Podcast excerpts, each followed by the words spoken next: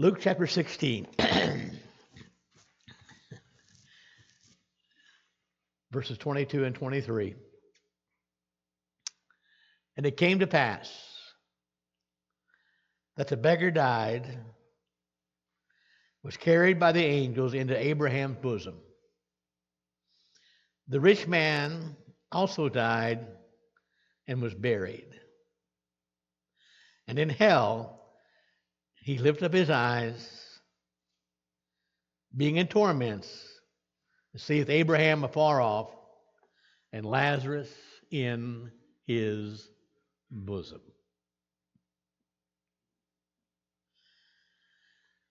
We've covered quite a bit of ground on this subject. And tonight, before I'm finished, I may let the air out of our balloon. So bear with me. We'll be looking at where the man's soul goes after death or at death.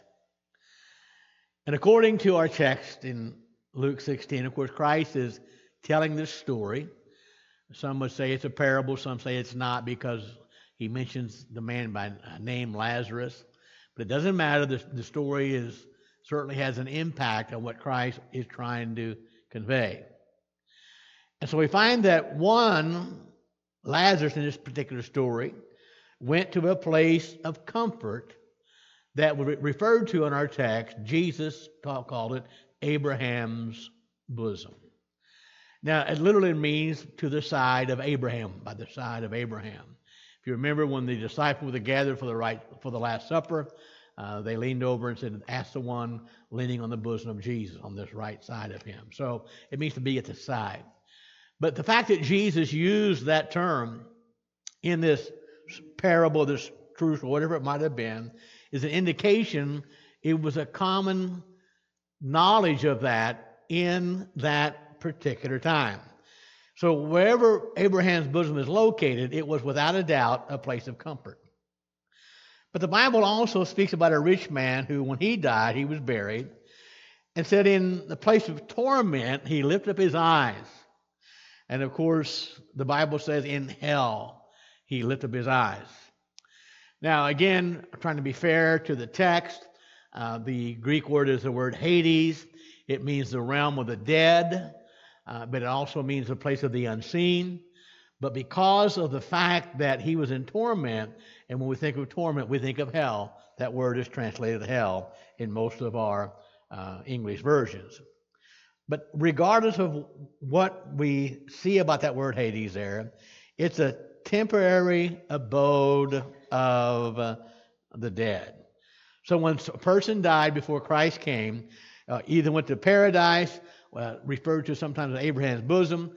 Uh, many believe they are one and the same place but that's not also uh, in concrete either. And of course, Luke uh, talks about that in verse 22. It came to pass the beggar died, carried by the angels into Abraham's uh, bosom. The second place we talked about last week was a place of torment. And in verse 23, it says, In hell he lifted up his eyes, being in torments. Another place in Hades is Tartarus. And this is really a prison house. Um, and it's only used, the Greek word is only used one time in the New Testament, in 2 Peter chapter 4, where the Bible says, If God spared not the angels that uh, sinned, but cast them down to hell, and delivered them through chains of darkness to be reserved unto judgment. The Greek word for hell there is the Greek word Tartarus. It's the only place it's used in the New Testament. It is also a temporary place, awaiting the time of final judgment. So Tartarus would be the what some people would call the lowest part of hell. A place where certain angels, fallen angels, are reserved until the final judgment. We also looked at the word Gehenna last week, and Gehenna uh, is also translated hell in our English versions. And uh, Gehenna refers to the eternal hell. It is a place of final judgment. It is a place of unquenchable fire. It is, in fact, indeed, is the lake of fire. And that is the ultimate judgment of all those who refuse to acknowledge Jesus Christ as their Lord and Savior. Now, I went to a lot of detail last week about Gehenna, how it originated. And by the way, when Jesus spoke about hell, he used the word Gehenna. He knew that the people in Jerusalem and that, and that, culture in Israel would understand what Gehenna was. He knew how awful that place was, a, a, literal place on earth where the garbage always burned. It was a horrible stench. He knew all about that, where the maggots were always there, and he used that word to describe the final judgment of those without Jesus Christ. In Revelation chapter 20, verse 14 and 15, the Bible says, Death and hell were cast into the lake of fire. This is the second death.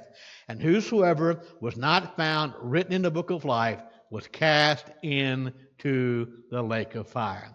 So the occupants that, that were one time in torments, like the rich man was, those in Tartarus, uh, like these chained angels were, will one day be cast into the lake of fire.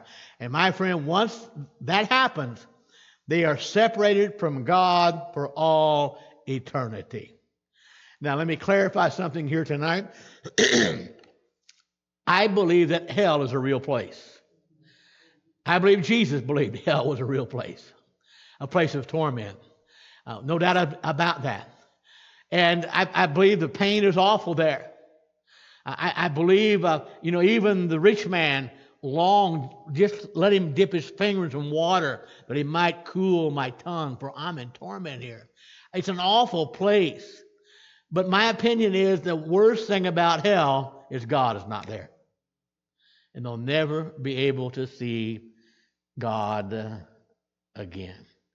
So it's a place of eternal death. It's a place of eternal and absolute separation from God. I find it kind of interesting. John tells us in Revelation 20, uh, they were uh, those were uh, cast the lake of fire, and John said this is the second death. Now, if Christ tarries, I may die once, but I won't die twice. Amen. I won't die. Now, by the way, I told you before, and I'm still I'm looking for the undertaker. Now, I may have to go by the way of the undertaker, but either way, I'm only if I if, if God tarries, I'm only going to die once. So the, the Bible's clear. Whether you acknowledge Christ as your Savior or you don't, there is no cessation of existence. People, saved or lost, are going to live forever somewhere. And those who die with Christ, without Christ, I'm sorry, we're going to spend eternity suffering and in anguish. And it will never, ever end.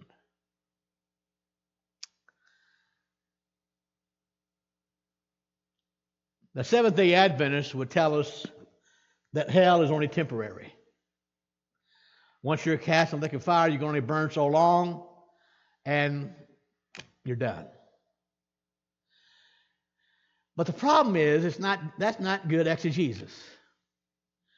Because when we think about this, and those who would doubt the eternal quality of Gehenna, of the lake of fire, the scriptures certainly teach it is eternal. Because when the Bible talks about